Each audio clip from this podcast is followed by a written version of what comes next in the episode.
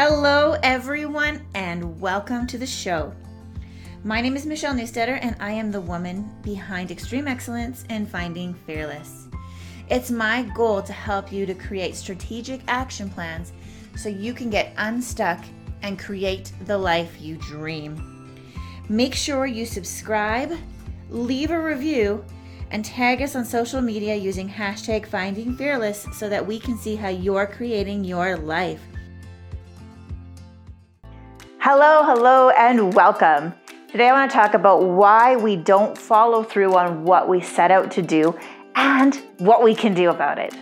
See, human beings have been procrastinating forever.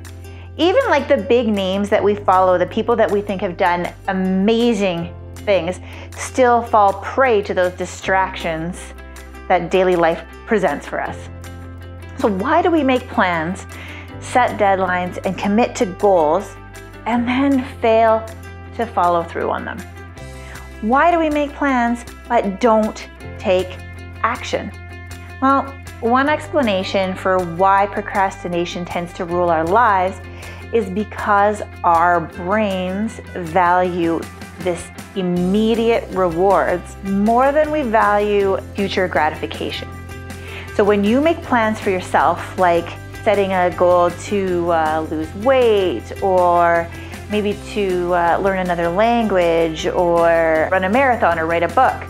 You're actually making plans for your future self. So you're creating this vision around what you want your life to look like in the future. And when you think about the future, it's really easy for your brain to see that there's some value in taking like action towards those those benefits that we would get by doing that thing down the road, right? But when the time actually comes for you to follow through, now you're making a choice not for that future self, for that future vision that you see. Now you're making a choice for your present self. And what we've started to notice is that the present self, the me right now, values immediate gratification. I don't value long term payoff. And this is why, you know what, you go to bed feeling all motivated, you're excited, you're stoked, you're ready to take action, but then you wake up and you're like, oh, I don't feel like it. Your brain values long term benefits only when they're in the future. But what it really wants is that immediate gratification right here, right now, in this present moment. It wants the reward right now. This is why we live in a microwave society, right? There's a reason why that there was that experiment with the children and the cookie, and it determined that people's ability to actually delay gratification was this like huge predictor of our ability to have success in our lives. When we start to understand that we can resist that pull of immediate gratification, even occasionally, if not all the time, what that does is it bridges the gap between where you are and where you want to be. So, are you ready to beat procrastination and actually follow through on what you set out to do? I'm going to give you a couple of just simple strategies right here that can help you. So, one of the ones that I have been utilizing in my own life and reading a lot about is removing the friction of getting started. See, the guilt and the frustration of procrastination is almost always worse than the pain of doing the work, right? Jim Rohn, we have to suffer one or two pains, either the pain of discipline or the pain of regret, right? But so why do we still procrastinate if we know that? If we know that the pain of regret is worse than the pain of discipline, why do we still do it? Well, I find that it's because being in the work is more difficult than starting, or the starting the work is more difficult, right? We have to really work hard to start any behavior. But once you begin, it is so much less painful to do the work. This is why it's often more important to actually build the habit of getting started when you're in the beginning of a new behavior. Way more important to get started than to worry about whether or not you're actually going to be successful at whatever it is that you're setting out to do. You have to consistently reduce the size of your habits.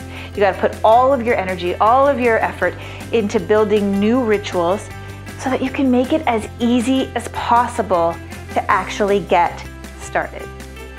Stop worrying about the end result. First things first, master the art of showing up. The other thing is is creating intention and telling ourselves specifically when and how long we're going to do something. It seems simple to say that scheduling things ahead of time can make a difference. But when we create these intentions, it actually makes you two to three times more likely to perform the action in the future. When you start to design your future actions, when you start to reduce the friction of getting started, and when you start to use some very simple implementation intentions, you're gonna make it easier to live a life of action rather than procrastination. All right, I've just released my goal setting program called High Achiever, and I would love for you to join me in it. Go to extremeexcellence.ca and you can jump in and you can be one of the first to fulfill this program and to start to take action, become a person who can set goals that you will actually accomplish. All right, I'll see you there. Thank you so much for spending this time with me today. I hope that this has added value to you. You are amazing. Please leave a review so that I can know how to better serve and add value to you. You can also find me on Facebook and Instagram. And these podcasts are available in video format on YouTube. So subscribe, leave a review, and I look forward to chatting with you again soon.